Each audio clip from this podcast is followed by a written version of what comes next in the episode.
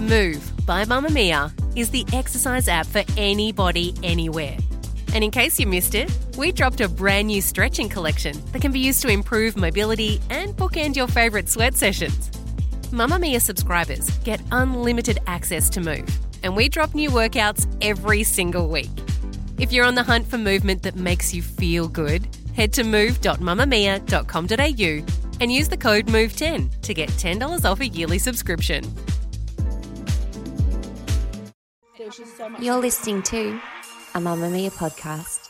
Mamamia acknowledges the traditional owners of land and waters that this podcast is recorded on. Hello and welcome to You Beauty, Mamamia's podcast for your face. I'm Shazzy Hunt, and for the next couple of weeks, we're dropping in for a special series, Skin Through the Ages, thanks to our friends at Neostrata. Last week, Erin Doherty and our producer Michaela Floriano talked about skin changes in your 20s. So if you haven't heard that one, go back and take a listen. But for today's episode, we're shifting focus and looking at our 30s. Now, if the most recent years of your life have been a blur of climbing the career ladder opportunities, Repeat after me. I am Jenna Rink, Big Time Magazine editor. I am? Eminem's on the phone. He wants a decision now. Plain. Peanut. extravagant holidays that don't involve cheap and nasty hostels, Where do I want to go? By myself? Depressed at Christmas. maybe endless wedding invitations, and a whole wardrobe of outfits to attend said weddings, It's a Fritz Bernays. Ladies, I I just don't think we can do any better. This is This is um this is eight hundred dollars. I'm kidding. It's on sale. and maybe even the pitter patter of little baby feet. Is this freaking you out that we're shopping for baby clothes? No, I'm just pretending I'm shopping for regular clothes and I'm a giant. If this all sounds like you, the chances are you have entered your 30s. I'm deep into my late 30s and I'm joined today by my lovely co host, Erin Doherty, who has just started living her best 30s life. Welcome, Erin. Hello, I'm here. I'm in my 30s. It's happening. It's fine. It's Some totally denial. fine. we were just saying off air how we still feel in our 20s, but then I see people in their 20s and I realize I'm not in my You're 20s. like, All right, we're doing this. So we're taking it. It's not that bad. No, it's not that bad. And let's start with, you know, the awesomeness of Club 30. Tell me about some of the skin changes you've seen since you've joined us in the 30 Club, particularly compared to your 20s. Okay, well, I think the main thing I've noticed is that my skin is just like a hell of a lot drier and a little bit duller than it was when I was in my 20s. I've also started noticing more prominent fine lines around my eyes and forehead. And I know there's some early signs of pigmentation underneath, just ready to like break out because I was so bad with SPF in my teens and 20s. Like, I was just laying about in the sun. So I know that's kind of like on its way. This story totally checks out for me. I could have almost said exactly the same thing as you. That is absolutely how I felt in my 30s and as we'll discover and beyond. On that note, tell me about what your skincare routine looks like in your 30s and particularly how it's changed compared to your 20s. Okay, so I think in my 20s, I was using like a lot of harsh ingredients because I did struggle with breakouts like early 20s. So I've definitely pulled it back a bit because my skin is a lot more sensitive than it was when I was in my 20s. So these days, I'm using gentle products suitable for like dry and sensitive skin. And I'm also using more hydrating ingredients as well, like your hyaluronic acids and stuff like that. I've also crept into antioxidants to try and fix the dullness, try and get that radiance back, and looking at gentle acids as well. More so for cell turnover. And of course, the powerhouse ingredients like retinol to help with those premature signs of aging and sunscreen all day, every day. You've got a lot of the big boys in there now. in that Chugging them all in. It's not like in your 20s when you like come home after a night out and go, ah, maybe I'll take my makeup Face off. wipes, baby. None of that anymore. No, a bit more in depth than that. So you're obviously at the other end of your 30s. What did you start to see as time went on? It's interesting, I guess, in my 30s because I had kids like a lot of people do in their 30s. And because of that, you kind of have these four stages of skin in your 30s. So you've got Right. pre kids, then you've got during pregnancy, after pregnancy, and then living your life towards 40s. So before kids, a lot of the stuff you talked about, so particularly that dullness and dryness. Pregnancy and post pregnancy, that needs to be a whole episode onto itself. And we don't have time for that today, but basically, very dehydrated skin, very sensitive skin. My skin's going to get more dehydrated than it already is. Look, honestly, it is different from person to person because it's hormonal, but this is an episode for another time and another day, and you will be tired. And to be honest, in that post pregnancy phase, when you have a small child or two small children, as I did, you don't even have time to think about your skin. I was lucky, honestly, if I put a moisturizer on once every few months. Like, oh, good luck, skin.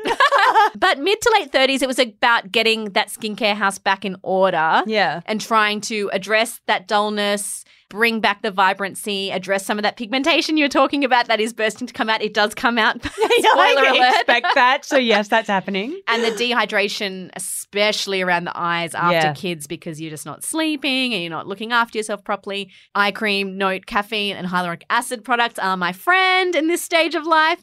And then the other thing that starts to happen as you look down the barrel of 40 is you look at a photo of yourself, right? And you go, What's all this loose skin business around my jaw and chin? Where did that come from? I'm literally already feeling like that's happening. it's real life I don't notice it, but it's when I see a photo that's current. You know, when you have an old profile photo that you've had up on your feed or on your socials for years and years, and you're like, "Ugh, my jaw doesn't look like that anymore. Oh. so that's All, slackening. it's all part of the fun, isn't it? all part of the fun, but that slackening is that decline in collagen production. So retinol is now my bestie.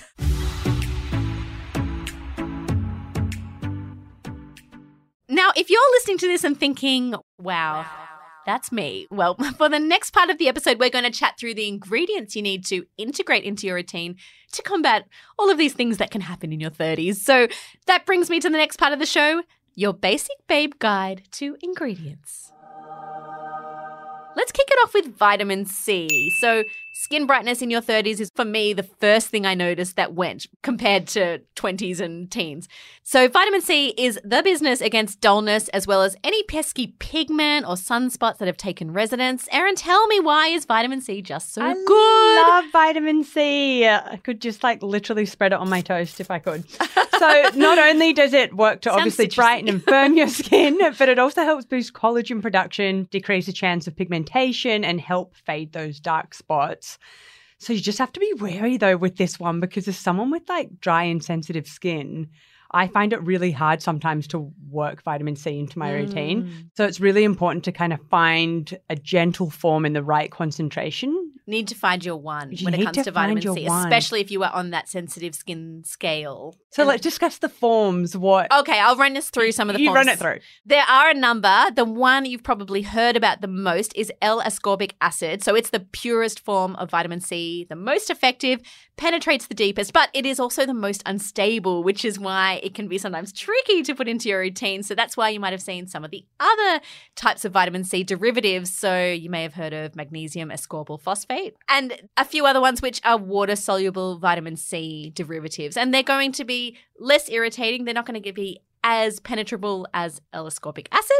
But some vitamin C is better than no vitamin C. Exactly. Okay, so the next ingredient we must must talk about is one that Erin and I are already champions of in our own skincare routines, which is retinoids and retinol. So what we're trying to do via our skincare routine is to give that slowly declining collagen production a leg up, and the way to do that is with vitamin A, also known as retinoids or retinol.